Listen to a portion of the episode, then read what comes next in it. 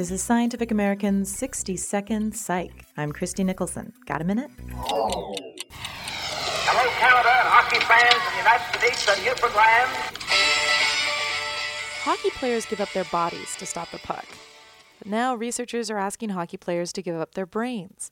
After they die, of course. It's part of the expanding effort to better understand the consequences of concussions in contact sports. For example, studies have shown that NFL players who have had three or more concussions were at significantly higher risk for clinical depression, as well as for cognitive impairment of the sort linked to Alzheimer's. And now the Krembil Neuroscience Center in Canada is asking NHL and minor league hockey players for their post mortem gray matter.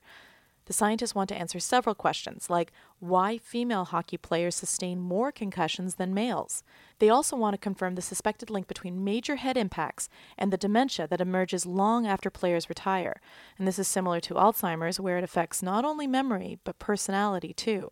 And scientists have very little data on how concussions from sports affect children. So the University of Toronto is focusing on hockey players between the ages of 10 and 14 years, according to a recent article in the Globe and Mail and youth hockey players have started to wear the same type of helmet sensors as some football teams. High schools in the U.S. have been using head impact telemetry system technology in football helmets, where six battery powered sensors record the location, force, duration, and direction of an impact and send that information wirelessly to a laptop on the sidelines.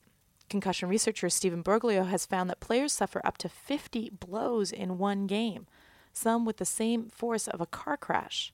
And using these types of sensors is how a group of researchers from the University of North Carolina concluded that the severity of impacts in hockey were as strong as those in football. Although just watching the vicious ice fights of the Saskatoon Blades Darcy Hordichuk on YouTube might convince anyone of that.